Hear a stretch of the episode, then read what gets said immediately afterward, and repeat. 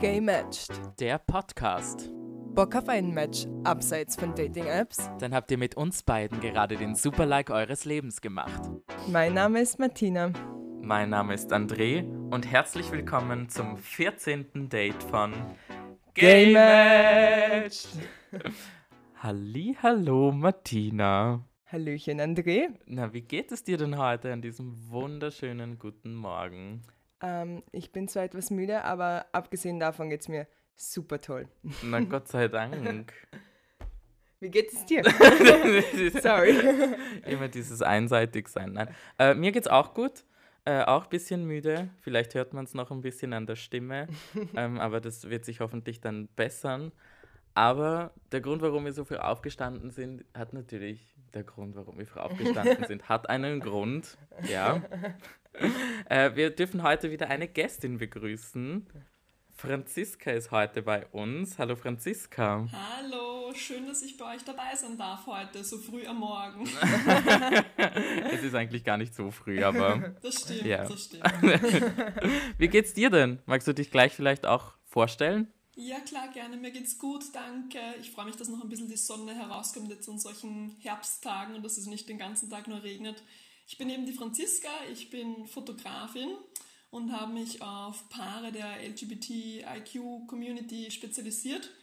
Ich bin selbst auch in einer Beziehung mit einer Frau und ähm, genau, dazu kommt ja später, werde ich euch noch mehr dazu erzählen. Ähm, ich verwende die Pronomen sie, ihr und ja, soll ich euch gleich noch was über meine sexuelle Orientierung auch erzählen? Ja, machen wir das einfach gleich, dann haben wir das alles in einem erledigt. Sehr gut. Ja, grundsätzlich kann ich das ehrlich gesagt gar nicht so ganz genau ähm, sagen. Ich bin da eher relativ offen. Meine Mama würde zu mir sagen, dass ich lesbisch bin, was ich recht lustig finde, weil ich mich eigentlich gar nicht wirklich so ähm, definiere. Ich bin zwar mit einer Frau zusammen, aber ähm, ich habe mich da eigentlich nie ganz so eingegrenzt. Ich würde jetzt eher mal sagen, ja, ich stehe schon mehr auf Frauen, auf jeden Fall. Aber ähm, ja, es war jetzt nie so vom Geschlecht für mich abhängig. Deshalb habe ich mich da eigentlich nie so in eine richtige Kategorie hinein ähm, ge gezwungen oder gepresst. Aber das habe ich ehrlich gesagt auch erst später gelernt, dass ich das gar nicht muss. Ähm, gerade so am Anfang meiner, meiner ja, Outing-Zeit oder so ähm, habe ich mich sehr oft in irgendeine Kategorie drücken wollen oder wissen wollen, wo gehöre ich jetzt eigentlich hin.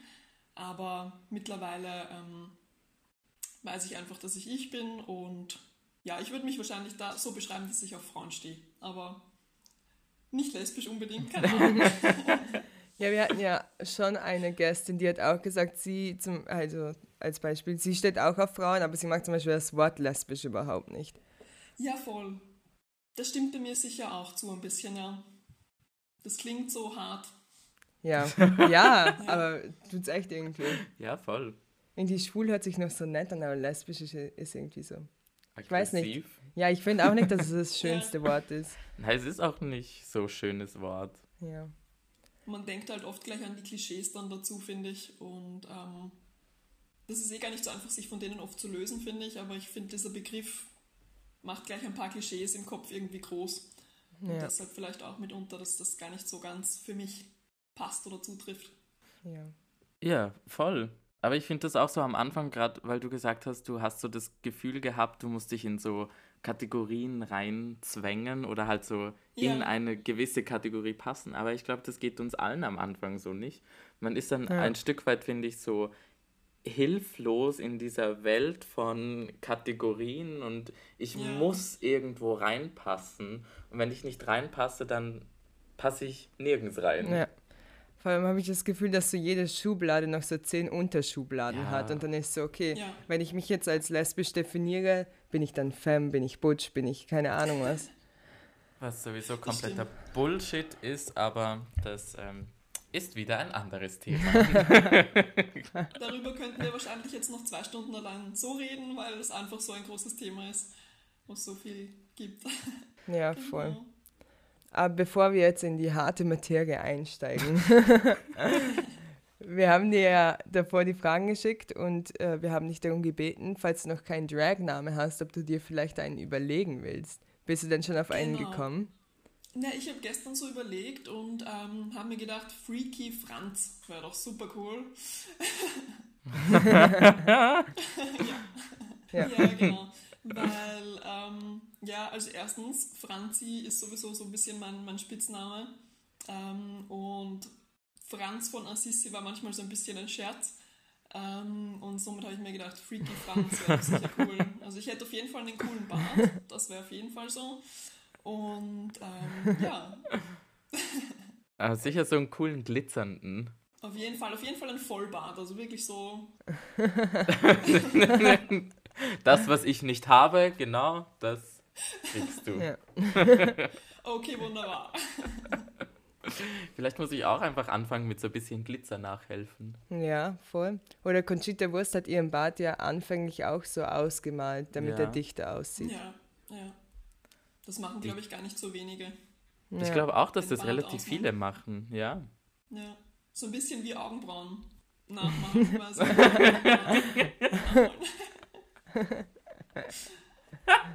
Aber ich finde den Namen cool. Ich finde ihn auch cool. Ich habe bis heute noch keinen guten Drag-Name für mich. Also. Ja, ich glaube, das läuft bei uns auch einfach nicht. Ich glaube, der, der Zug ist schon abgefahren. Ich höre dann immer so von, von allen Leuten so den coolen Drag-Namen. Ich bin so, okay. Ich bin einfach ein hoffnungsloser Fall, da wird einfach nichts mehr draus. Aber ich muss sagen, ich bin gestern auch da gesessen und habe mir gedacht, hm, da muss ich mir jetzt noch was einfallen lassen. ähm, weil ich mir auch noch keine Gedanken drüber gemacht habe, aber ähm, ja, irgendwie hat das dann doch ähm, gepasst. Voll, äh, weil du, weil wir ja vorher schon ein bisschen, oder weil du vorher schon ein bisschen über deine sexuelle Orientierung geredet hast, Ja, ähm, hat es bei dir so ein, ein Coming-out dann doch gegeben oder war das einfach immer so, So ein flüssiger Übergang. ja irgendwie. voll, ja halt so, ja, nein, Halt aber einfach man redet gegeben. halt einfach nicht Ja. drüber, ist halt so, Ja. ist halt so. Ja.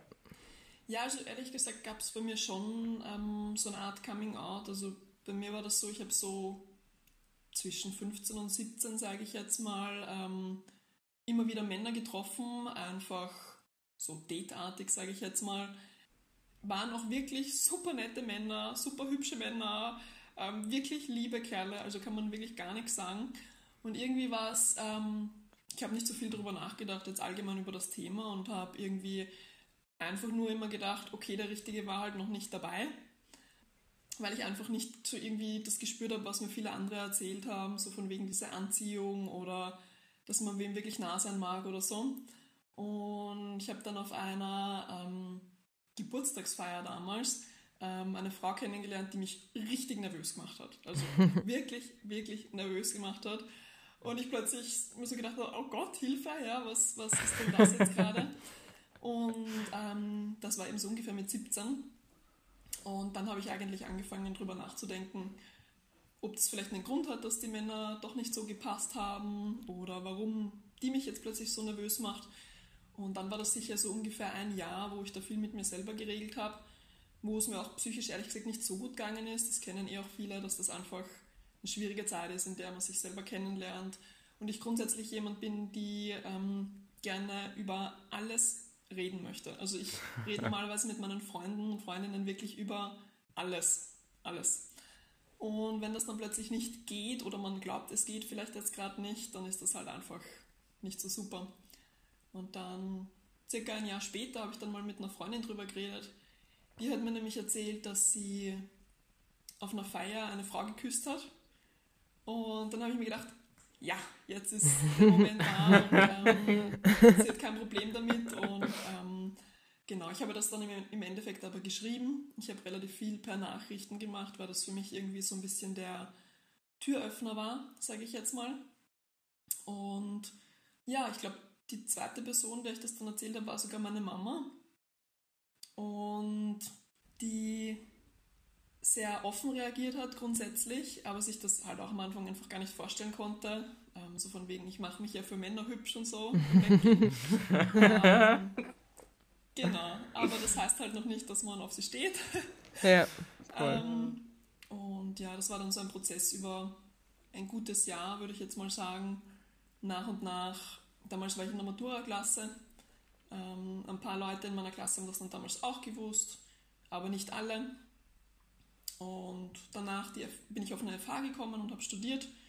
Und dort wussten es zum ersten Mal alle Leute in meinem Umfeld, was sehr aufregend war und nervenraubend, aber auch das Beste, was passieren konnte, weil es mal alle wussten und man kein Geheimnis ja. mehr hat, auf das man aufpassen muss oder sonst irgendwas. Ja. Genau. Voll, aber das ist auch immer so dieser Stress, so, wenn du noch nicht geoutet bist oder es noch ja. nicht deinen Freunden erzählt hast oder so oder egal was, auch wenn du vielleicht ein bisschen jünger bist und es zu Hause noch nicht erzählt hast oder so und du immer das Gefühl hast, du musst irgendwas verstecken oder irgendwas ja. verheimlichen und das ist echt so ein krasser Druck, wo ich mir so denke, braucht es einfach nicht, aber in dem Moment weißt du dir halt nicht anders zu helfen oder halt das ist Total. der einzige Weg, dich in, in deiner, deiner Kapsel zu, zu beschützen. Ja, voll. Das stimmt. Also ich kann mich erinnern, wir hatten am Anfang der FH, das war eine recht lustige Situation, ein, so ein, ein zwei Kennenlerntage. Das war recht cool, da waren viele Gruppenspiele, ähm, ja, Gruppendynamikmäßige Sachen und Vertrauensaufbau und so weiter. Und da war so ein Spiel, das, ähm, da waren wir, glaube ich, zu fünf, zu sechs in einer Gruppe und die anderen mussten Sachen über dich sagen, die sie denken zu wissen. Also mhm. nur so anhand deines Auftreten, ja. Genau. Und da war eben, ähm, dass sie gesagt haben, ich habe einen Freund und andere gesagt haben, ich habe keinen Freund. Also das waren so beide Sachen. Die zwei Optionen. Ganz genau. Und ich habe dann gesagt, weder noch. Und dann sind sie da gesessen und haben geschaut mit großen Augen und so, hä? Was, was soll denn das jetzt bedeuten? Und dann habe ich gesagt, ja, ich habe eine Freundin. Und dann so, ah, okay. da gibt es ja noch was außer Heterosexualität. Wow. Oh. Die Neuheit. Ganz was Neues, frisch auf den Markt gekommen. Genau, genau. Aber somit war das bei mir relativ schnell dann am Tisch das Thema und das war auch gut. Ja. Das war mir damals sehr wichtig auf jeden Fall. Und es ist auch irgendwie so befreiend, weil wenn dann irgendjemand dich so fragt, so was machst du am Wochenende, musst du nicht so lange überlegen, okay, oute ich mich jetzt quasi mit meiner Antwort ja. oder nicht, sondern es ist halt einfach so. Das stimmt. Ja. Aber ich war sehr nervös in der Zeit, das kann ich mich schon noch erinnern, dass ich da sehr angespannt war. Ja. Und sehr froh bin, dass das hinter mir liegt und ähm, dass jetzt einfach jeder weiß und ähm, ja. Voll, aber es macht das Ganze auch irgendwie einfacher, nicht? Ich habe damals auch, wo ich angefangen habe zu studieren, hatten wir so ein Seminar und da mussten wir so eine Präsentation halten und ich habe mir das Präsentationsthema äh, Homosexualität in der Schule ausgesucht. Oh, und ich spannend. war auch so, super spannend, wirklich super spannendes Thema, aber ich war auch so, Scheibe, weil halt, ich meine, es hat mich interessiert und deshalb habe ich es ausgesucht, aber es war dann doch halt so Präsentation und danach Diskussion und ich war so, ja oh, was ist, wenn die Frage kommt? Und ich war so, ja, wir machen es einfach so wie beim Pflaster, einfach schnell, kurz und schmerzlos, einfach abreißen. Hast du die Frage bekommen? Nein, es ist dann darum gegangen, so, ja, woher man weiß, dass man schwul, lesbisch oder was auch mhm. immer ist. Und ich war so, ja, woher weißt du, dass du hetero bist? Ja. Und er dann so, ja, das aus diesen und diesen Gründen. Und da habe ich gesagt, ja, ich weiß es aus diesen und jenen Gründen, dass ich schwul ja. bin. Und dann war es eh irgendwie vom Tisch. Also es hat auch nie irgendwie jemand so ein Problem damit oder so, aber es war, ich glaube, ich hatte mehr Angst vor den Reaktionen ja. von den anderen, als wie das es eigentlich ist. Das stimmt, ja. ja, das war bei mir bestimmt auch so, ja. Aber das ist doch das, was man sich immer fürchtet davor, nicht? Ja. Was halten die anderen dann von mir? Und im Endeffekt bist du ja die gleiche Person, es macht ja keinen Unterschied, auf, ja, auf wen Fall. du stehst. Ähm, aber ich glaube, man hat immer so Angst davor, dass alle dann immer einen so gleich haten, so. Nein, ich mag dich nicht, weil du das jetzt nur machst. Nur weil. Ja. Genau, nur weil. Aber dann denke ich mir auch, wir sind doch befreundet, nicht? Und das ist doch irgendwie mehr wert als wie ja, darauf zu ja achten, auf wen ich stehe oder auf wen ich nicht stehe. Ja, eh, und es gibt ja einen Grund, warum ihr befreundet seid. Eben, genau, das auf ist jeden es. Fall. Aber manchmal, wenn man vielleicht eben noch nicht befreundet ist, dann ist die, einerseits ist es zwar gut, finde ich, wenn man wen kennenlernt und das gleich die Personen wissen, weil dann weiß man halt einfach, okay, die können, können in meinem Leben sein oder halt eben auch nicht. Ja. Voll. Da hat man noch nicht diese, diese Sorge, wen verlieren zu können, weil man die Person ja noch nicht wirklich gut kennt. Ja. Aber ich fand es immer gut, wenn sie das dann im Endeffekt gleich wussten, weil ich dann mir gedacht habe, okay, das ist halt, natürlich bin das, ist das nicht alles von meiner Persönlichkeit, aber es gehört halt einfach zu mir. Und wenn sie damit halt nicht klarkommen, dann werden wir vermutlich nicht im Leben der anderen Person sein. Ja. Was dann auch nicht so schlimm ist. Das stimmt. Aber ich habe Genau, das auch jetzt immer so, wenn, wenn man zum Beispiel neue Mitarbeiter oder Mitarbeiterinnen Ja. hat, also Arbeitskolleginnen und Kollegen, dass es dann immer so ist, so, ja, okay, bist du in einer Beziehung oder keine Ahnung. Ich bin dann auch immer, obwohl ich im Sozialbereich arbeite, bin ich dann trotzdem immer so ein bisschen nervös, wenn ich mich dann so quasi noch mal auf ein neues Ja. outen muss. Ja, aber es ist auch das Ding, dass jedes Mal im Endeffekt, wenn du jemand Neues kennenlernst, Ja. du ein Outing hast. Immer Ja, wieder auf aufs jeden Neue. Ja. Das stimmt. Ich war, ich war auch eine Zeit lang angestellt. Ähm, ich habe eben eigentlich Ergotherapie studiert, also was ganz anderes als die Fotografie-Richtung und habe auch zwei Jahre wo gearbeitet, angestellt. Und ähm, ich hatte einen schwulen Kollegen und ähm, der hat irgendwie, also ich hatte auch ein Praktikum davor dort, das heißt, die Leute kannten mich schon zum Teil und viele wussten auch, dass ich eine Freundin habe. Und ähm, der Kollege ist dann zu mir hergekommen, weil der war relativ neu, der war beim Praktikum damals noch nicht da und ist zu mir hergekommen und hat gesagt, ich habe gehört, du hast eine Freundin. ich so, äh, ja, habe ich. Ähm, ja, voll cool. Ähm, ich habe einen, einen Mann und ähm, endlich Verstärkung in diesem Heterohaufen.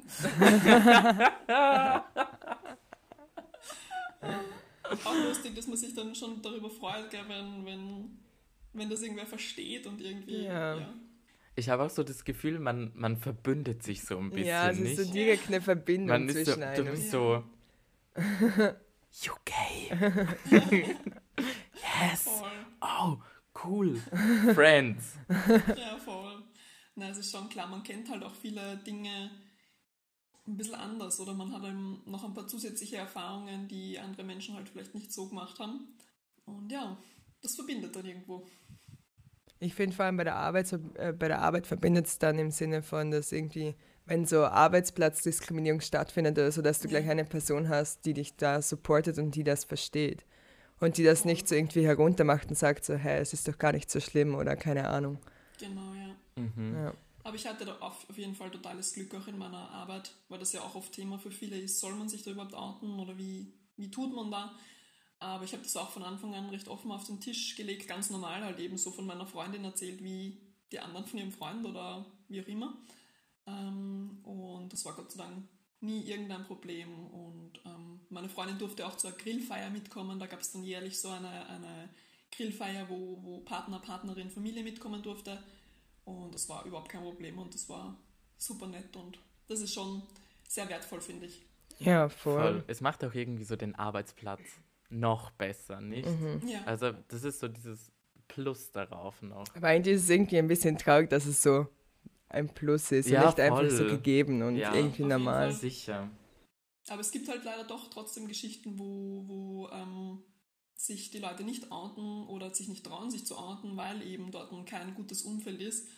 Und ja, ich, ich könnte es mir nicht vorstellen für mich, dass ich wo arbeite, wo ich nicht ich selbst sein kann oder nicht von meinem Alltag normal erzählen kann, so wie jeder andere auch. Aber ja, Also ich glaube, im, Sozi im sozialen Bereich oder so passiert das auch viel weniger. Also Ja, zum Beispiel so Schule ist halt immer noch so ein bisschen fragwürdiges, Ja. also fragwürdiges Thema. Es ist immer noch halt diese Geschichten von früher halt immer so, ja, du bist schwul, ergo bist du gleich pädophil. Das ist halt so dieses Ja. Ding, was immer noch Ja. in den Köpfen der Leuten ist, was super idiotisch ist. Aber auch viele glauben, dass wenn jemand schwules oder lesbisches seine ihre Kinder unterrichtet, dass die dann auch schwul oder lesbisch werden. Und was natürlich super Horror ist, wenn die schwul oder lesbisch wären, werden. Das sind halt dann immer bist so natürlich diese. du schuld. Ja, voll. Sicher. Ich weiß ich nicht. Ich sprühe so, so ein Gift aus, das da alle schwul und lesbisch macht. Genau, ich laufe durch die Klasse durch und beschmeiß alle mit Glitzer. You're gay, and you're gay, and you're gay. Ja, ich finde, in der Schule ist es halt andererseits auch total die Chance. Weil, Voll. Ähm, halt, wenn man denkt, in jeder Klasse sind, keine Ahnung, ein bis drei Kinder, die vielleicht auch irgendwie in diesem Spektrum sind, ist das halt schon auch voll die Chance. Ich hatte in meiner Schule mal Lehrerinnen, die ein Paar waren. Also die hatte ich in unterschiedlichen Fächern eben und die waren zusammen, die haben auch Kinder mittlerweile und so weiter. Und ich fand das so cool. Selbst Ja. wenn ich erst am Ende der Schule da quasi eigentlich für mich auch draufgekommen bin, dass das sein könnte, dass ich auf Frauen stehe, aber ähm, es war so schön zu sehen, dass das einfach in Ordnung ist und dass das irgendwie, ja, also ich finde in der Schule ist es sowohl schwierig, sagt man da jetzt irgendwie was als Lehrer oder Lehrerin, aber andererseits fand ich es auch voll die Chance, wenn die Kinder eben wissen, es ist okay, dass sie so sind, ja, wie sie eben. sind. Voll, das ist es halt. Es, in Anführungszeichen normalisiert das Ganze. Ja. Ja. Und einerseits bietest du zwar den Kindern irgendwie so eine Angriffsfläche, aber schlussendlich finden Kinder immer so irgendwas, mit dem sie dich beleidigen können. Meistens Und ist das nicht mal der ausschlaggebende Punkt, Nein. weißt du.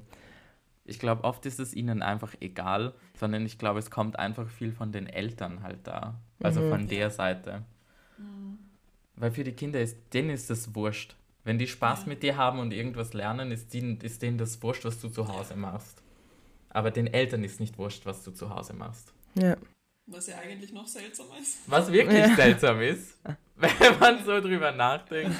It's weird. Aber es sind immer so die Eltern, die ein bisschen komplizierter sind, wenn es so um schulische Bildung oder weiß ich was geht. Ja, anderes Thema. Ja. Damit wir heute nicht so viel abschweifen und es nicht meine Schuld ist. Es gibt immer so viel Spannendes zu reden, gell? Voll. Ja, voll. Man findet dann auch immer so noch Themen. mehr und noch ja. mehr und noch mehr. Ja. Aber jetzt bremsen wir das einfach ein bisschen ein äh, und kommen zu dir und zu deinem, in dem Fall, deinem neuen Job. Ja. Ja, du bist Fotografin. Ganz genau. Ganz genau. Ganz genau. Ja, das ist für mich selber manchmal noch ähm, sehr schräg, dass das alles so gekommen ist in den letzten Jahren, aber es hat irgendwie so sein sollen, muss man sagen. Also seit wann? Seit, oh, Entschuldigung. Entschuldigung. War, glaube ich, eh Ich bin seit ähm, so ziemlich genau zwei Jahren jetzt als Fotografin unterwegs. Ich habe damals eben gestartet, also ich war 25 Stunden eingestellt und habe nebenbei angefangen, mir mit der Fotografie was aufzubauen. Ich habe dann damals mal ein, zwei Paare fotografiert im Freundeskreis, im, im Verwandtenkreis und mal getestet, ob mir das überhaupt gefällt, weil ich habe immer schon so, so geliebt zu fotografieren habe aber davor eigentlich immer im Urlaub fotografiert, Landschaften fotografiert und eigentlich quasi keine Menschen. und ähm, dann habe ich mir gedacht, das müsste ich jetzt einfach mal probieren, ob mir das gefällt. Und es war wirklich so, dass ich das probiert habe und mir gedacht habe, boah, voll schön, voll cool. Ähm, am Anfang natürlich voll viele Fehler gemacht, weil ich habe keine Ausbildung in dem Bereich. Ähm, ich habe mir das alles selber beigebracht. Also ich habe viel von meinem Papa früher gelernt, weil der auch so gerne fotografiert. Und ähm, im Anschluss habe ich mir einfach alles selber beigebracht durch viele YouTube-Videos, viel probieren und ähm, ja, wahrscheinlich auch durch meine Ausbildungen in diesem sozialen Bereich habe ich einfach immer schon gerne mit Menschen gearbeitet und ähm, das war dann eigentlich so fast die Kombination mit meiner Fotografie zu haben und auch mit Menschen zu arbeiten. Und man hat halt echt immer die Liebe im Fokus. Und das ist halt echt, echt voll cool. Ja, voll. Aber ich stelle mir das echt schwierig vor, in den Beruf einzusteigen oder halt das nebenbei so selber zu erlernen. Weil ich, ich bin zum Beispiel ein urungeduldiger Mensch und dann, wenn so irgendetwas nicht funktioniert, bin ich so, warum nicht? Ja das verstehe ich gut. Es ist auch am Anfang, muss man echt dem Ganzen ein bisschen Zeit geben. Und ich bin ja. sehr froh, dass ich da meine Freundin habe, weil die hat mir dann oft gesagt, das wird schon. alles quasi Schritt für Schritt. Und man muss ja quasi auch mal erst sich so einen, einen Kundenstamm, würde ich jetzt gar nicht sagen, aber also es müssen halt Leute auf dich aufmerksam werden. Und mir hat da echt Instagram extrem geholfen. Also ich habe am Anfang zwar schon noch eine Webseite gehabt, aber sehr basic, sage ich jetzt mal, also ja. keine, keine besonders tolle Webseite. Und ähm, Instagram hat mir da wirklich, wirklich geholfen. Wir haben da am Anfang ein paar Fotografen ein paar Tipps gegeben, so diese Regelmäßigkeit und wirklich was zeigen und am Anfang einfach mal befreundete Paare fotografieren oder Paare, die du gern in Zukunft fotografieren möchtest. Und ähm, genau, und das war dann so ein bisschen der Startschuss in, in diese ganze Fotografiewelt. Also viel am Anfang gemacht und dann kamen die ersten Buchungen hinein und das hat sich dann quasi so ein bisschen entwickelt. Aber es dauert Zeit und man braucht Geduld. Aber hast du dich von Anfang an auf LGBTQI Plus Paare fokussiert oder hat sich das irgendwie so ergeben? Das ist eigentlich eine sehr schwierige Frage. Also ich habe das erste Paar, das ich fotografiert war, war ein, ein Männerpaar. Ähm, einfach weil ich mir immer schon gedacht habe, es wäre cool, halt einfach die Vielfalt zeigen zu können. Ähm, ich habe dann am Anfang aber auf Instagram die ersten, ich weiß nicht, ein, zwei Monate, glaube ich, ähm, nicht so direkt angegeben, dass ich jetzt auf LGBT-Paare ähm, spezialisiert bin, weil ich eben selber da noch ein bisschen unsicher war, muss ich sagen. Also ich war, ich habe mir gedacht, okay, das macht eigentlich niemand so offensiv. Also sowohl in Österreich als auch in Deutschland. Ich habe niemanden gefunden, der ähm, da den Fokus draufgelegt hat, sage ich jetzt mal. Ähm, und haben mir dann selber schon gedacht, okay, soll, man, soll ich das machen? Ist es dann wieder irgendwie blöd, weil ich dann, keine Ahnung, das betiteln muss als LGBT-Fotografin? Da war ich am Anfang so ein bisschen im Zwiespalt. Soll man das so angeben? Aber im Endeffekt, die Paare können mich halt nur finden, wenn ich so klar ähm, das kommuniziere, sage ich jetzt mal. Und ja, das hat sich so ein bisschen entwickelt. Aber ich habe dann immer mehr gemerkt, dass viele gleichgeschlechtliche Paare oder queere Paare oder wie auch immer sich einfach so freuen, dass da wer da ist, der das versteht und der das kennt und wo sie wirklich keine Angst haben müssen, dass ich das irgendwie seltsam finde oder ähm, ich das komisch finde, wenn die sich küssen oder was auch immer. Ganz im Gegenteil, ich kenne das halt einfach. Ich weiß, ich kenne die Gefühle, die Sorgen und so weiter. Und ja, somit, das war irgendwie so ein, ein, ein Weg, wo ich jetzt sehr froh bin, dass ich mich dann getraut habe zu sagen, ja, ich möchte mich darauf spezialisieren und ich schließe deshalb niemanden aus. Ganz im Gegenteil. Also ich habe dann schon mal eine Nachricht bekommen, warum fotografierst du nicht nur homosexuelle Paare? Habe ich gesagt, nein, das gibt doch überhaupt keinen Sinn. Warum sollte ich jetzt wen ausschließen? Also das wäre ja wieder genau. Eben, das ist ja, du hast deinen Fokus drauf gelegt, aber es bedeutet nicht, dass du dich nur auf das einschränkst. Genau, genau. Und das Coole, was daraus entstanden ist, ist, dass halt jetzt auch nur Paare zu mir kommen, die offen sind. Egal welche Konstellationen das sind, sondern sie sind immer offen. Und das ist für mich extrem wichtig, weil ich mir sehr schwer tun würde, wenn ein Paar zu mir kommt und die total homophob sind. Oder was auch immer, weil das passt dann überhaupt nicht zu meinem Lebensweg, zu meinem Umkreis. Und ich möchte halt auch nur mit Leuten irgendwie zusammenarbeiten, die offen sind. Es passt dann halt auch, glaube ich, einfach nicht. Ich glaube, ja. ich glaube, es ist halt auch viel so Beziehungsarbeit, auch wenn es nur eine kurze Zeit ist, in der du die ja. Paare fotografierst, aber es ist doch ein, ein sage ich jetzt blöd, ein Näheverhältnis da. Ja. Und ich glaube, und halt auch teilweise sehr intim natürlich, also halt, ähm, und ich glaube schon, dass das da ausschlaggebend ist, dass man sich, dass man auf der gleichen Welle schwimmt. Ja, und dass man sich auch sicher fühlt, weil ich habe es in deinen Stories schon gesehen, dass es halt auch in Österreich einige FotografInnen gibt, die halt einfach dann so zum Beispiel sagen, ja, wir fotografieren Hochzeiten, aber keine queere Hochzeiten. Ja, ich glaube, da hast du eh die, die Story mal gesehen, wo ich einem Fotografenpaar eben geschrieben habe. Ja, ja. Weil ich die Bilder sehr, sehr cool fand. Ähm, weil das ist auch so ein bisschen so ein dünklerer Stil, das gefällt mir persönlich einfach sehr gut. Und die schreiben immer unter die Posts drunter, wie offen sie nicht sind und jeder ist willkommen, jede Hautfarbe, jede, ähm, jede Religion, bla bla bla. Und ähm, dann habe ich mir gedacht, irgendwie komisch, aber die haben kein gleichgeschlechtliches Paar irgendwie in dem Feed, irgendwie seltsam. Und habe denen halt eben geschrieben und das war wirklich richtig arg, was die mir Ja, ja, ich kann mich irgendwie noch erinnern. Das von wegen ist nicht, das ist nicht von Gott gewollt und ähm, oh! Ja, und dann haben sie mir noch ein, ein Video geschickt, das war überhaupt das Allerbeste, ein kurzes Video, wie sie zur Homosexualität stehen. Oh das Video war 50 Minuten lang. 50? Jesus. Das passt eh ganz gut, ja. Das ist nämlich von einer freichristlichen Kirche gewesen. Oh. Mhm. Und es war wirklich schlimm. Also da war ich danach wirklich, da bin ich vor dem Video zum Teil gesessen und habe mir gedacht, soll ich jetzt lachen, soll ich weinen? so ein bisschen beides. Also mir sind echt schon manchmal die Tränen gekommen, weil ich es einfach so traurig fand, dass das wirklich Leute ja. denken. Da war zum Beispiel einer, der war mal schwul. Ah. Oh, als oh Gast. Ah. Mhm. Und jetzt ist immer. er nicht mehr schwul, also er hat jetzt Frau und Kinder, aber in Wirklichkeit stellt er sich immer noch Männer vor. Also, ja, so richtig. Das ist. Ja. Was ich halt so schlimm finde, ist zum Beispiel, wenn du jetzt ein heterosexuelles Paar bist und du siehst halt ihre Bilder und denkst du so, ah, das sieht urschön aus und dann mhm. stell halt, ähm, lässt du ein Shooting von denen machen und weißt eigentlich gar nicht, wenn du zum Beispiel selber uroffen bist, dass du gerade ein Fotoshooting mit einem richtig homophoben Fotografen ja, Paar hast. Von denen wissen das auch die wenigsten, also die sind gar nicht unbekannt. Ja. In der Fotografenwelt, sage ich jetzt mal. Krass. Aber ja, deshalb, wie gesagt, ich glaube, das hat mir dann auch nochmal gezeigt, wie wichtig es ist, einfach, dass man da sich klar hinstellt und ich auch meine Beziehung recht, recht offen quasi zeige und somit halt eben sehr viele Leute ähm, sich willkommen fühlen können und eben bei mir einfach zu 100% wissen, es ist in Ordnung, weil man sich eben bei anderen manchmal leider, es ist wirklich ja leider, nicht zu 1000% sicher sein kann manchmal. Voll. Dann, ich finde, da muss man sich so, die Angst davor, sich so bloßzustellen. Okay, ich weiß nicht, auf was ich raus wollte.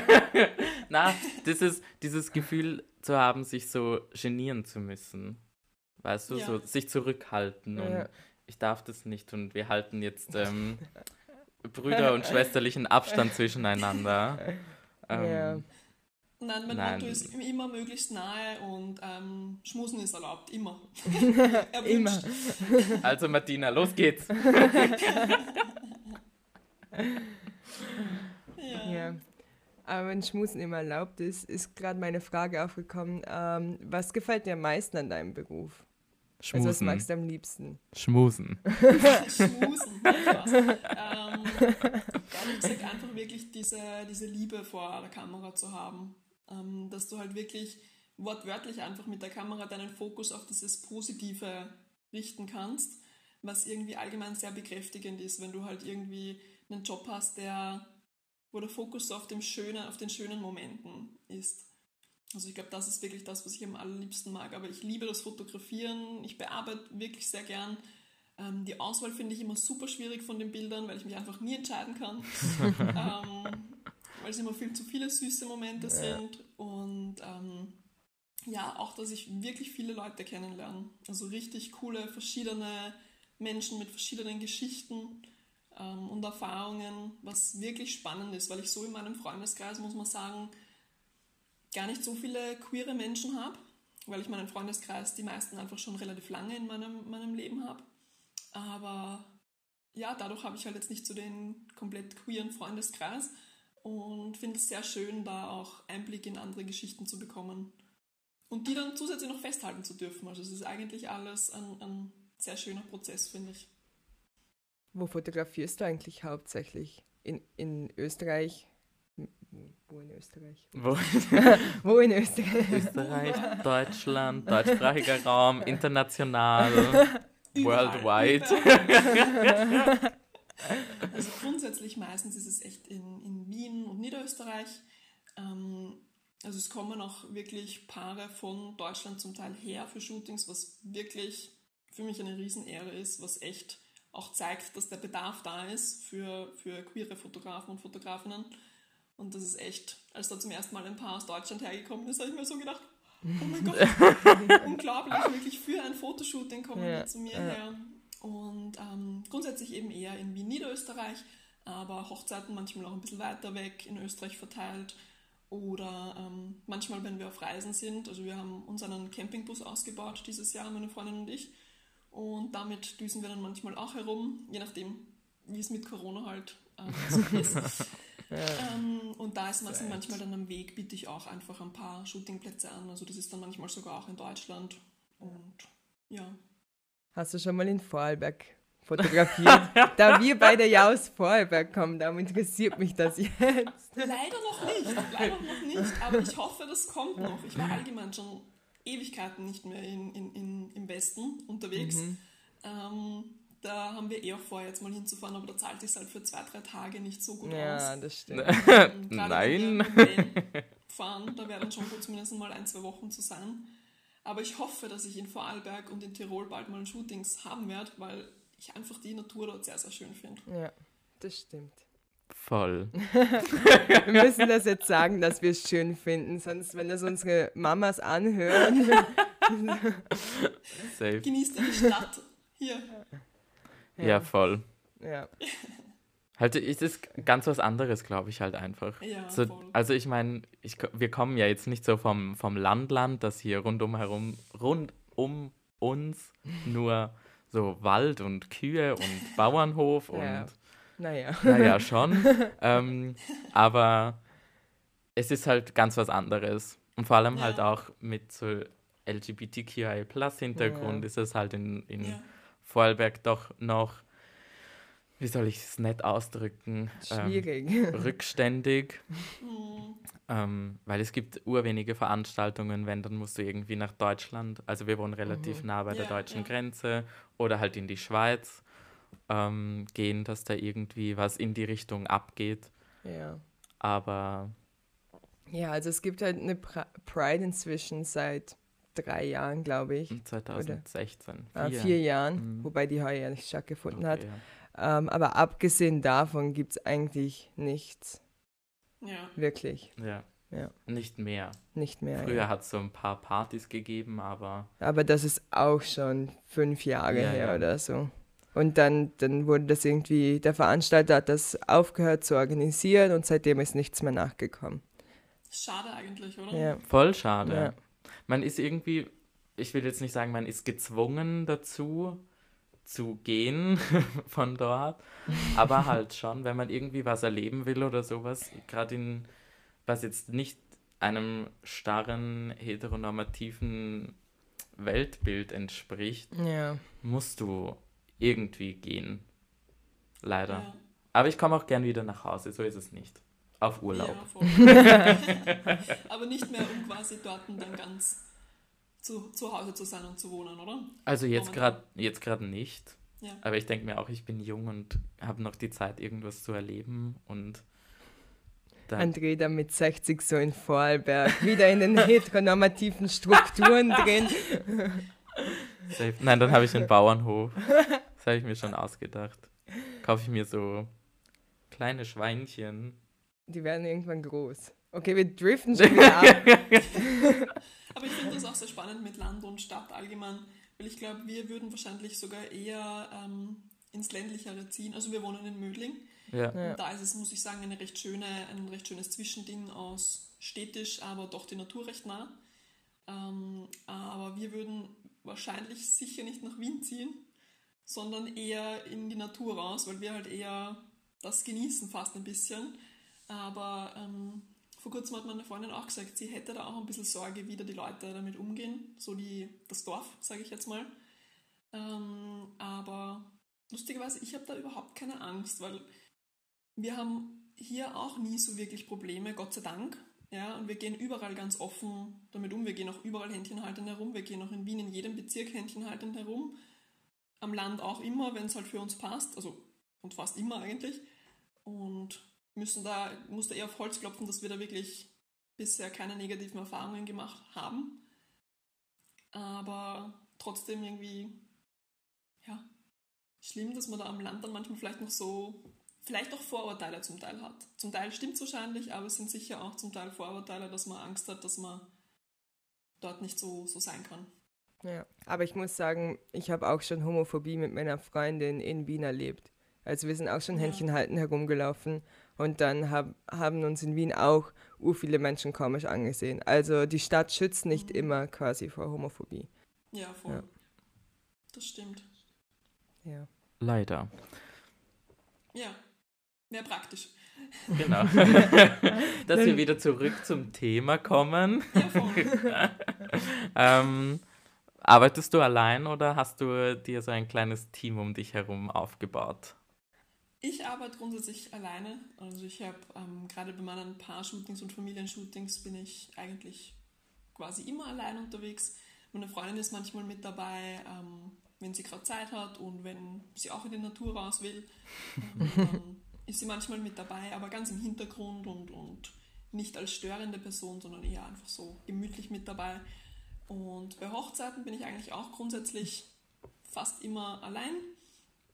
Ähm, außer jetzt vor, also die letzten paar Hochzeiten war auch meine Freundin mit dabei, ähm, weil ich vor kurzem operiert wurde und noch nicht viel tragen darf. Ja. Ähm, und somit eine Kamera ist nicht so leicht ähm, und wenn man da sehr strenge Beschränkungen hat, dann ähm, habe ich da meine Freundin gebraucht, die mir geholfen hat und meine Assistentin war. Und ja, aber ihr hat es gefallen. Sie hat auch ein bisschen mit fotografiert und es war sehr schön, auch gemeinsam zu fotografieren. Hat man nochmal zwei unterschiedliche Blickwinkel einfach, weil ich als eine Person habe halt einen Blickwinkel ähm, und sie hat dann halt manchmal noch eine zweite Perspektive dazu eingefangen. Das ist schon, hat schon seine Vorteile bei Hochzeiten, muss man sagen. Ähm, genau.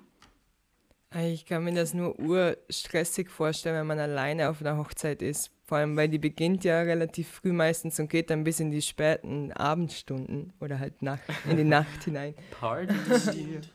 Das stimmt. Aber ich bin ganz unterschiedlich lang gebucht, also von drei bis sechs, sieben, acht Stunden. Ähm, grundsätzlich, wobei ich sagen muss, ich werde mich in den nächsten Jahren eher auf sehr kleine Hochzeiten fokussieren.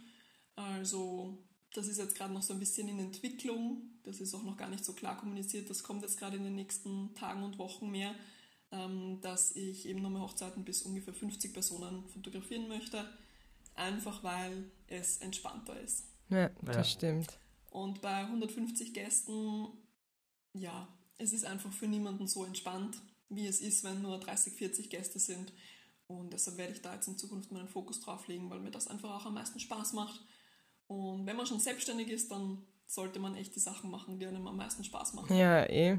Warum ist man sonst selbstständig, wenn man sich da nicht aussuchen kann, genau. quasi? Ganz genau. Ja. Genau. Wenn wir gerade von Hochzeiten sprechen, ähm, wow, was für eine Überleitung schon wieder.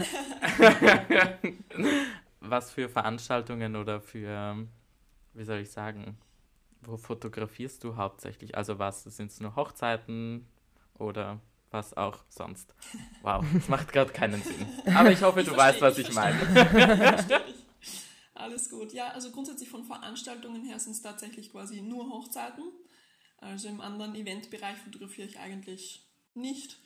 Ähm, einfach weil ich wirklich diese Liebe als Fokus haben möchte. Und da wäre jetzt für mich zum Beispiel ein Konzert oder so. Ja, vielleicht haben, also natürlich haben Leute auch ähm, Liebe für die Musik, das ist wieder was anderes, ja aber so quasi dieses Zwischenmenschliche einzufangen, das ist das, wo so mein Fokus drauf liegt. Demnach sind es bei mir Hochzeiten, da aber wie gesagt gar nicht mal so viele im Jahr, weil ich die wirklich gut und gern machen möchte und nicht gestresst sein mag die ganze Zeit. Und ansonsten sehr viele Paar-Shootings und ähm, momentan wird immer mehr, was ich voll cool finde, ähm, Familienshootings. Auch nämlich queere Familien und so weiter. Das ist auch nice. voll cool, voll die Chance zwei Papas und Kind habe ich leider noch nicht fotografieren ähm, dürfen, hat sich noch nicht so ergeben, hat mich vielleicht noch niemand gefunden, ich weiß nicht. Familien mit zwei Mamas habe ich jetzt öfters und das ist voll schön, auch da irgendwie das mal zu zeigen, weil wo sieht man das? Also man sieht das halt auch wirklich fast nirgends. Vor allem auch so die Liebe zwischen den Kindern und ja. ihren zwei Eltern. Ja. Genau. Ja. Und das finde ich sehr besonders, weil ich auch selbst meine Kinderfotos und Babyfotos wirklich liebe. Also ja. wenn ich mir die jetzt ja. noch anschaue, ich sitze dann da mit Tränen in den Augen, finde es einfach so schön und es ist wirklich eine, eine Ehre, dass ich das für Familien festhalten darf. Ja. Dann kommen wir gerade drauf, was findest du am schönsten zum Fotografieren? Wahrscheinlich grundsätzlich eh Paare und Familien an. eher diese Hochzeit ist halt was sehr Besonderes, sage ich jetzt mal, ein ganz besonderes Ereignis, was natürlich auch wertvoll ist, das festzuhalten. Aber ich finde es noch besonderer, wenn man so kleine Momente festhalten darf für den, für den, also aus dem Alltag, die irgendwie alltäglich sind, die man aber so vielleicht gar nicht wirklich sehen würde, wie besonders und wie schön die sind. Also ja, Paare und Familien, das ist das, was, was ich am, am, am liebsten vor meiner Kamera habe. Und da hat man auch nochmal eine andere Beziehung, weil du halt mit denen allein bist ja. und man mhm. nochmal ganz mit Ruhe plaudern kann eben sich ein bisschen kennenlernen kann. Und das schätze ich da sehr. Das macht einfach wirklich viel Spaß. Hast du irgendwie so einen, so einen Lieblingsort zum Fotografieren, so im Raum Wien? Weil du machst ja deine Fotos hauptsächlich schon draußen. Voll, das stimmt. Also in Wien direkt bin ich an sehr unterschiedlichen Orten. Manchmal, also es entscheidet nicht immer zu 100% ich, wo wir fotografieren, ja. sondern ich frage meistens zuerst mal, ob es irgendeinen Ort gibt, an dem sich das Paar oder die Familie besonders wohlfühlt wo sie zum Beispiel ihr erstes Date hatten, ja. wo sie irgendwas damit verbinden, also dass das schon mal so irgendwie ein Ort ist, wo sie wirklich sich gut fühlen. Ja. Ähm, und manchmal kommt da dann was und manchmal wollen sie aber auch lieber, dass ich einen Ort ähm, vorschlage quasi. Und ich bin im Raum Mödling sehr gerne unterwegs, weil wir hier sehr schnell Natur haben. Und ich habe zum Beispiel relativ in der Nähe von mir ähm, sind die Augengläser beim Kobenzl mhm. oben in Mödling. Man, mhm. Das sagt einem nichts, ich weiß nicht. die zwei Landeier wieder. ja. Aber das ist halt, da gehst du wirklich nur 10 Minuten hinauf und hast dann halt einen richtig schönen Ausblick. Das schaut dann fast so aus, als wäre man ein, zwei Stunden schon gewandert, was man aber nicht ist. Und da ist auch der Sonnenuntergang super schön und dort oben bin ich einfach richtig gern. Ja. Also das ist, glaube ich, mein, mein Lieblingsort. Zwar nicht ganz in Wien, aber Mödling knapp daneben. Geht auch noch. Nehmen wir noch mit. Ja. Genau. Ist noch akzeptabel. Und sonst, ich glaube, also ich bin der Überzeugung, man kann wirklich überall gute Fotos machen. Man könnte auf einer Mülldeponie schöne Fotos machen. Wenn das Paar dafür offen ist und ähm, es ihnen wurscht ist quasi, man kann wirklich immer geile Fotos machen und das ist eigentlich sehr schön, finde ich. Weil es soll ja auch um das Paar gehen und nicht ähm, die schönste Location zu haben, sage ich jetzt mal. Also das ist, finde ich, eigentlich eher, eher nebensächlich. Also es ist wirklich der Fokus auf den Paaren und den Familien. Aber finde ich auch ganz cool. Martina, Lust auf ein Shooting auf der Müllhalde? also ich glaube, die Fotos werden dort aber auch nur gut, wenn man talentiert ist als Fotograf ja, oder Fotograf. Weil ich glaube, wenn ich jetzt Fotos von Andrea auf einer Mülldeponie machen würde. Ich würde in dem Müllhaufen, ich würde so, so Camouflage, so, ich würde so eins werden. Ich glaube, das muss halt zu dem Paar oder zu den Personen passen. Also ja. ich glaube, es gibt Paare, die auf einer Mülldeponie sich wahrscheinlich sehr unwohl fühlen würden. Und dann gibt es auch welche, die das irgendwie cool finden würden und da irgendwie was Cooles draus machen würden. Ja, also ich glaube, das, das ist relativ unterschiedlich und ähm, ja, aber wäre auf jeden Fall mal eine Challenge eigentlich. Also wer das hört und drauf Lust hat, meldet genau. euch bei der Franziska. Sie wird genau. richtig gern mal ein Shooting was. auf der Müllhalde machen. ja, eh, wenn wir schon davon reden, wie kann man dich buchen? Also grundsätzlich kann man mich super ähm, finden und buchen über Instagram. Ähm, da kann man mir einfach ganz normal schreiben per, per Nachricht oder man kann den E-Mail-Button drücken, dann kann man mir auch eine E-Mail schreiben und über meine Webseite natürlich auch.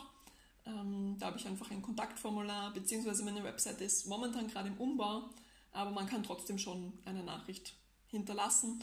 Ähm, das ist eben so ein Kontaktformular, das kommt dann direkt an mich und ich kann dann ganz normal antworten. Also es ist eigentlich relativ einfach, man muss mir nur schreiben, wir wünschen uns ein Shooting und dann erkläre ich ein bisschen, was es gibt und es funktioniert ganz easy. Locker flockig. ja. Nein, es ist allgemein, weil ich ja auch eher so ein entspannter Mensch bin und dass eher alles möglichst gemütlich und einfach sein soll weil du, weil du vorher gesagt hast, du hast davor was anderes gemacht und dir die, die Fotografie ja irgendwie selber beigebracht hast. Hast ja. du vielleicht irgendwie so ein paar Anfängertipps für Leute, die sich mit der Fotografie auseinandersetzen wollen? Ja, also grundsätzlich glaube ich, dass was wirklich das größte Ding ist, wenn man sich das wirklich auch als, als Standbein aufbauen möchte, ist, glaube ich, wirklich das Dranbleiben. Nicht aufgeben, weitermachen, das braucht Zeit und es braucht Geduld. Mhm. Es wird mal einen Rückschlag geben, aber wirklich dranbleiben und, und weiter tun. Und das, was am Anfang noch davor steht, ist wahrscheinlich auch einfach mal anfangen. Weil ich glaube, das ist einfach eine wirklich große ähm, Überwindung, dass man da mal sagt, okay, ich probiere es ähm, und ich versuche da was draus zu machen. Aber dieses ins Tun kommen und dann wirklich mal dranbleiben für ein paar Monate, ähm, dann sieht man eigentlich eh meistens schon, ob da sich was tut und, und wie das so funktioniert. Und ähm, meiner Meinung nach ist Technik nicht das Allerwichtigste von der Kamera. Natürlich sollte man ungefähr wissen, wie man was fotografiert, damit halt die Bilder scharf werden. Aber ich bin zum Beispiel sicher kein Technikprofi. Ich fotografiere eher nach Gefühl und nach ähm, Emotionen. Und ähm, gelernte Fotografen würden vielleicht sagen, okay, das ist aber nicht richtig oder Aber es ist eigentlich egal, weil man muss eben die Emotionen draufkriegen, man muss ja. ähm, Spaß dran haben und solange es den Leuten gefällt, muss es nicht perfekt sein und dass man halt, halt eben auch ein bisschen weg von diesem Perfekten kommt, hin zu dem, dass es einem wirklich Freude macht und dass es den Leuten irgendeine Emotion übermittelt. Ich stelle mir das aber am Anfang vor allem schwierig vor, wenn du so Menschen fotografierst und dann wollen sie so die Fotos sehen, die du gemacht hast. Und dann bist du am Anfang noch voll zurückhaltend, bist so, nein, das ist noch nicht so Kamera, gut und so. Ja. Ich zeige meistens meinen Paaren sogar und Familien gar nicht die Fotos, die ich auf meiner Kamera habe, weil einfach es so ist, und das ist einfach auch ganz normal, es schaut nicht jedes Foto gut aus. Ja. Man schaut manchmal blöd rein, das ist total normal. Ich sage das auch meinen Paaren ganz oft, um ein bisschen den Druck rauszunehmen und sage ihnen, sie dürfen mal blöd dazwischen reinschauen, das ist überhaupt kein Problem, es ist ganz normal, jeder schaut manchmal blöd dazwischen dran. Ähm, und ich suche dann ja eh das aus, was am allerschönsten ist, wo die meisten Emotionen drinnen sind. Und wie gesagt, blöd reinschauen ist, ist kein Problem, aber deshalb zeige ich Ihnen auch die Bilder meistens nicht davor auf der Kamera oder wenn dann nur ein oder zwei ausgewählte, Ja. weil die sonst dastehen und sich denken, oh mein Gott, das schaue ich ja scheiße aus oder ja. ähm, was auch immer und somit, ja, ja. Und Bildbearbeitung macht ja auch noch ganz viel aus bei Fotos. Genau, ja. Das ist sicher auch was, was ein, ein Anfängertipp vielleicht ist, dass man sich da quasi zum Beispiel von Fotografen, die einem gefallen, die bieten immer wieder so Presets an für die Bearbeitung. Das sind so Filter in professioneller Art und Weise, sage ich jetzt mal. Und das hat mir am Anfang schon noch sehr geholfen, da meinen Stil zu finden und ähm, die Bildbearbeitung da auch wirklich irgendwie konsistent zu bekommen. Also dass das irgendwie, dass die Paare und Familie ein, einfach wissen, was sie bekommen, wenn sie mich buchen. Dass sie wissen, okay, sie werden bei mir keinen ganz hellen Stil bekommen. Ja. Und wenn sie das aber möchten, bin ich halt nicht die Richtige für sie. Wenn sie das aber so, ihnen das gefällt, so wie ich das mache, bloß sie glauben, es passt menschlich und so weiter, dann bin ich die Richtige für sie. Und dass da so quasi schon mal klar ist für die, für die Menschen, passt das überhaupt zu mir? Ja. Das Voll. hilft sehr, wenn die wissen, was sie bekommen. Voll. Ich habe auch so dein Instagram ein bisschen gestalkt. uh, äh, na, und ich muss echt sagen, ich finde das, ich finde, du hast so einen, einen speziellen Blickwinkel. Also halt, Ja. es ist so ganz was Eigenes, was du hast, was das, diese Paare oder diese Menschen auf den Fotos so schön ein, einrahmt oder so schön auf diesen Bildern festhält, was ich finde, nicht viele machen. ja. Oh, danke. Das. Bitte gern. Ja, ich ist find auch eine so. Tatsache. Ja, ich finde auch so, wenn man so dein Bild ansieht, kann man so wirklich so die Liebe von den Leuten spüren, Voll. die du fotografierst. Das ist schön. Das ist wirklich ein großes Kompliment für mich, weil genau das ist eben das, was ich auch machen mag, was, Ja. was rüberkommen soll. Und es ist Ja. wirklich schön, wenn das dann wirklich auch so ankommt. Das ist echt sehr cool. Es kommt an. Das ist schön. Das ist schön. Ja, voll.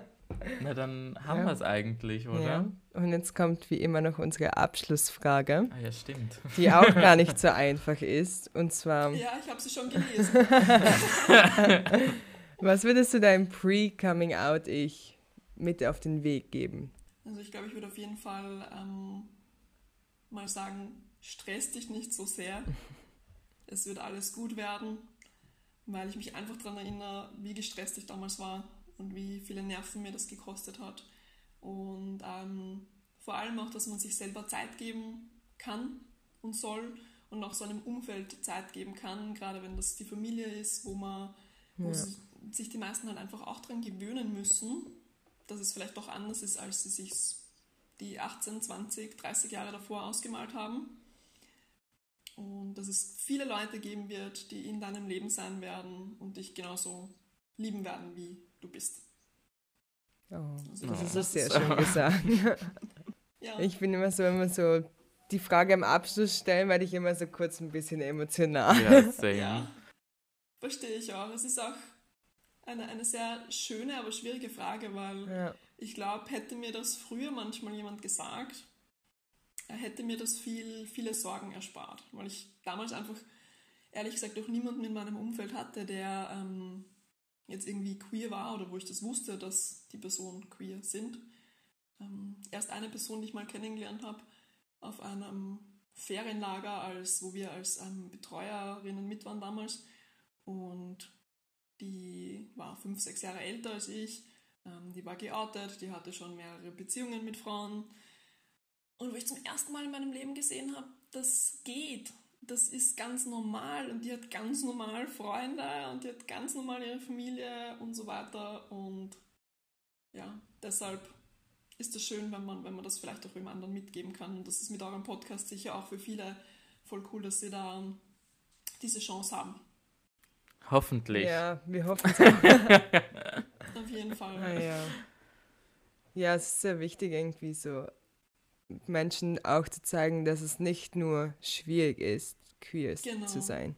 Es geht Ja. halt auch einfach um, um die Sichtbarkeit, oder? Ja, Es ist oft früher, wenn man jung ist, fühlt man sich allein, weil man Ja. keine Gleichgesinnten hat oder weil man keine Personen kennt, denen es auch so geht.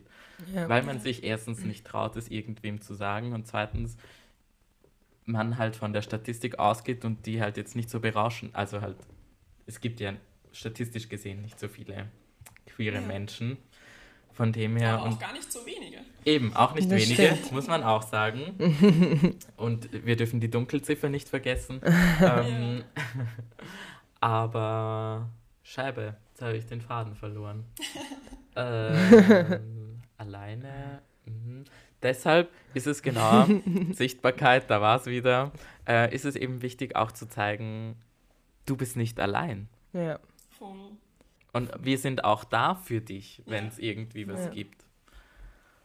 Das habe ich auch in meiner Fotografie ähm, gemerkt und ähm, dass ich immer wieder eben Nachrichten bekomme, sowohl von geouteten Menschen als auch von nicht geouteten Menschen, so von wegen, danke, dass du das machst, danke, dass alle sehen können, ähm, gerade zum Beispiel auch Männerpaare, weil das halt manchmal noch weniger sichtbar ist als Damenpaare, wobei die wieder eher sexualisiert werden, also es gibt ja überall Themen, aber dass das einfach mal ganz normal ist und dass man so unterschiedliche Menschen sieht. Ähm, weil viele haben eben viele Klischees im Kopf, aber dann habe ich Paare, wo beide Damen sehr feminin sind, beide Männer sehr maskulin sind, beide wie auch immer dazwischen sind, alles Ja. rundherum. Und dass das einfach das Queer-Sein jetzt nicht bedeutet, man muss so und so sein, damit man das ist, sondern dass es halt auch nochmal sehr bunt und ja, individuell ist einfach. Ja. Und vor allem, weil du ja wirklich die Liebe fotografierst und das nicht irgendwie in einem ergotischen oder sexualisierten Konzept oder so, Ja. Ja. sondern es wird halt wirklich so gezeigt, dass auch wir einfach Paare sind, die uns gegeneinander, äh, Gegeneinander. lieben. gegeneinander lieben. Das vielleicht auch. ähm, ja. Gegenseitig egal. lieben. Ja, gegenseitig lieben. Genau, das ist das Wort. ja. Ja, total. Ja. Ja, voll. Mhm. Hast du noch irgendwas, was du anbringen möchtest? Fragen, Anregungen, Beschwerden? Ich fand es sehr schön, auf jeden Fall mit euch über, über das Thema allgemein zu plaudern, euch ein bisschen was erzählen zu können von meiner Fotografie und auch ein bisschen was zumindest über euch zu erfahren, aber vielleicht demnächst einmal noch mehr. Ähm, und ja, es war einfach schön, dabei sein zu dürfen und vielleicht für noch ein bisschen mehr Sichtbarkeit zu sorgen und ja, noch mehr Leuten zeigen zu können, dass sie wunderbar sind, so wie sie sind. Ja. Nicht weinen. Nicht weinen. Nein, das mache ich erst später. Immer so nach der Aufnahme. So. Na, aber ich muss echt sagen, die, die Interviews, die wir jetzt hatten, so die letzte Frage trifft immer so ein bisschen krass. Ja. Vor allem, weil auch alle immer so mega gute Antworten geben. Wo ich mir echt so denke, wow. Und, Und das wahrscheinlich ist- auch jeder sehr anders trotzdem. Ja, voll, Ja, voll. Jeder und jede individuell auf seine, ihre Art und Weise. Aber doch irgendwie, ja, es ist so, man, ver- man verbindet sich dann, also man Ja. verbindet sich selber dann mit der Aussage, finde Ja. ich. Ja, ich habe diese Frage sogar auch schon mal auf meinem Instagram gestellt, das mit dem, was würdest du deinem früheren Ich ähm, mitgeben und vielleicht sollte ich das wieder mal machen, weil ich finde das auch richtig schön und richtig Ja, ja. emotional und schön zu lesen dann auch einfach, Ja, dass, uh. dass man nicht alleine ist und so. Das ist echt schön. Aber auf jeden Fall hat es uns sehr gefreut, dass du mit uns dieses Interview gemacht hast. Ja, danke Mich auch nochmal. sehr gefreut. Ja. Und ja. Ah, Was? Ah, wir haben ja, was, Scheibe. vergessen. Oh, passt. Gott sei Dank. Gott sei Dank. Uh. Also, ähm, kurze Erklärung dazu, was wir jetzt was vergessen haben. Und zwar, ähm, jede Person, die bei uns zu einem Interview eingeladen wird, wird Teil von unserem Podcast. Und somit haben wir ein Haus gegründet, und zwar das Who's of Gay Match, weil wir aus Vorarlberg kommen, darum Who's und nicht Haus. und jede Person bekommt daraufhin eine Urkunde.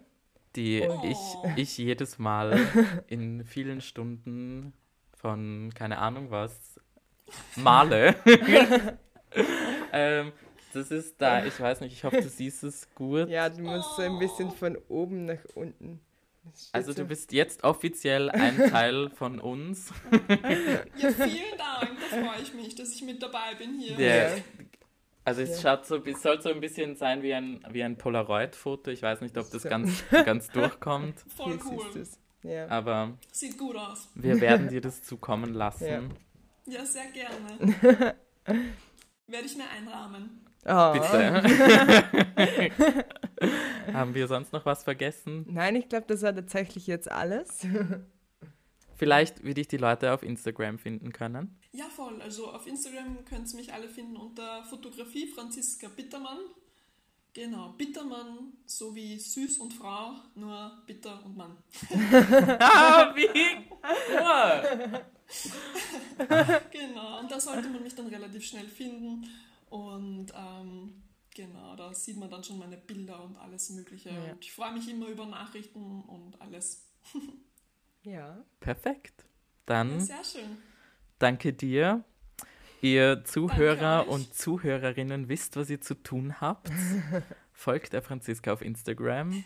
Ähm, teilt es mit der Welt, teilt es mit euren FreundInnen, ähm, teilt es mit äh, Martinas Familie dieses Mal. Bitte. Bitte.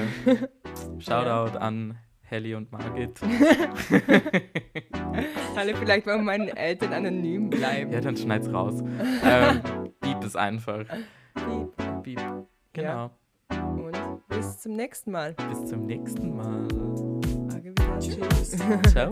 Ciao. you